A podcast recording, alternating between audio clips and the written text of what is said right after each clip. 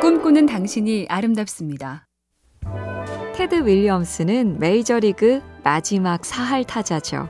그해 시즌 마지막 날이 더블헤더, 즉 하루에 두 게임을 치르는데 문제는 그때 이미 그의 타율이 딱 사할이었다는 거죠.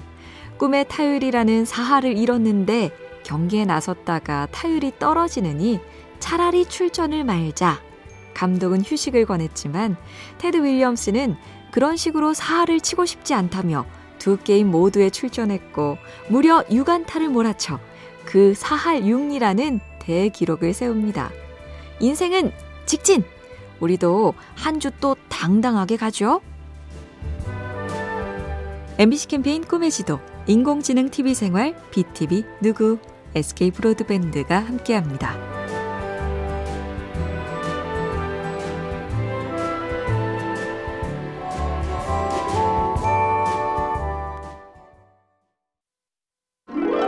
꿈꾸는 당신이 아름답습니다. 현대 음악가 존 케이지는 사 분 삼십삼 초란 작품으로 유명하죠. 아무것도 연주하지 않고 피아노 앞에 사 분 삼십삼 초 동안 앉았다가 들어가는 작품. 그 침묵의 시간에 들리는 관객의 웅성거림, 잡스런 소음도 음악이란 개념을 창시한 거죠. 그런데 이 아이디어는 하루아침에 생긴 게 아니었습니다. 존 케이지가 고등학교 때 연설대회에서 주장한 게 침묵의 날을 만들어 국경일로 기념해야 한다. 부디 침묵할 때 들리는 소리에 귀를 기울이자는 외침이었죠. 침묵, 우리도 가끔 절실합니다. 엠비씨 캠페인 꿈의 지도, 인공지능 티비생활, 비티비 누구, 에스케이 브로드밴드가 함께합니다.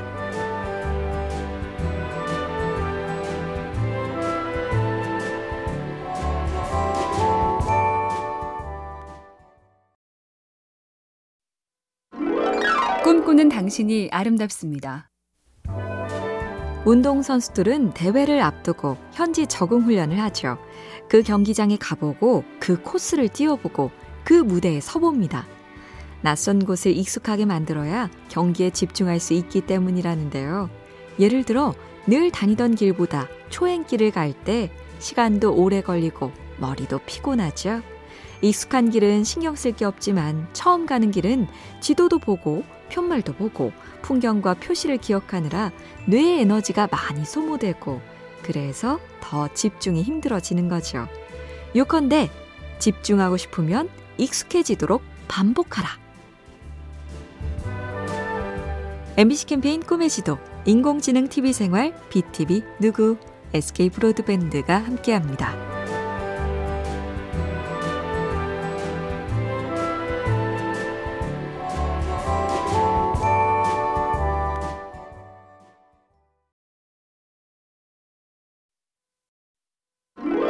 꿈꾸는 당신이 아름답습니다. 그때 이러지 않고 저랬더라면 어땠을까? 만약에가 모티브인 영화 슬라이딩 도어즈는 이야기 전개가 두 가지죠.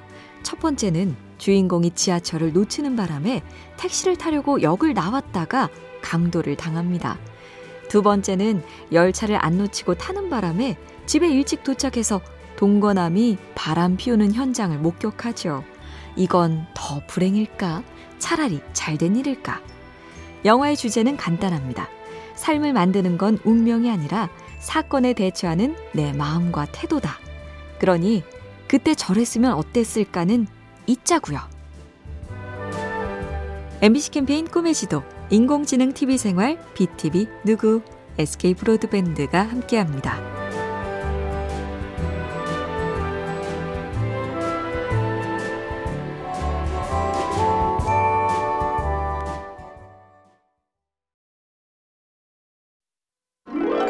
꿈꾸는 당신이 아름답습니다. 배우들은 눈물 연기를 할 때 슬픈 기억을 떠올리곤 한다죠. 운동선수도 비슷한 게 있답니다. 운동선수들이 입을 모으는 가장 큰 시련은 부상이라죠. 다쳐서 아프고 재활하느라 힘들고 그래도 재기를 장담할 수 없으니 불안에 떨고 올림픽 본선 경기 전날 승패를 결정하는 순간에 그 기억이 불쑥 잘 떠오른답니다. 그러면서 다짐한다죠.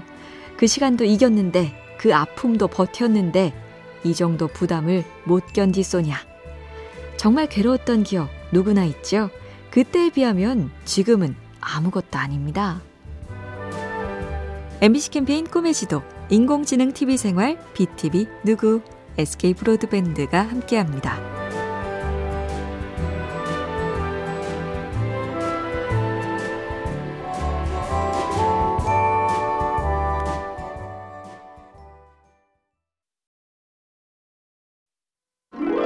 꿈꾸는 당신이 아름답습니다.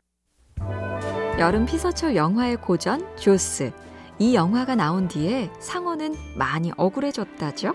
숱한 방송에서 상어의 공포를 조장하고 상어를 피하는 방법 스무 가지란 기사에는 상어가 바다 표범으로 볼 수 있으니 잠수용 고무 재킷을 입지 말라는 경고까지 했는데, 사실은 상어 공격으로 죽는 사람보다 장비를 갖추지 않아 익사하는 사람 숫자가 훨씬 많죠. 결국 진짜 걱정할 거나 걱정해라가 메시지인데, 상어보다 훨씬 더 두려워하라고 꼽힌 것 중에 자동차 과속도 있습니다. 속도 지키고 계시죠? 엠비씨 캠페인 꿈의 지도, 인공지능 티비생활, 비티비 누구, 에스케이브로드밴드가 함께합니다.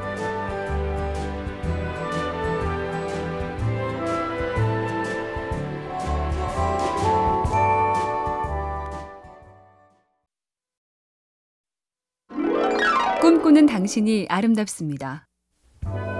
어릴 때 많이들 경험했듯이 악기부터 운동까지 처음엔 와 재밌다 싶던 게 연습과 훈련이 깊고 어려워지면 이내 시들해지곤 하죠. 엘리트 선수들도 여기까지는 똑같답니다. 그래서 필요한 게 두 번째 본격 흥미를 유발하는 건데, 그 방법 중에 하나가 상을 받는 거라죠.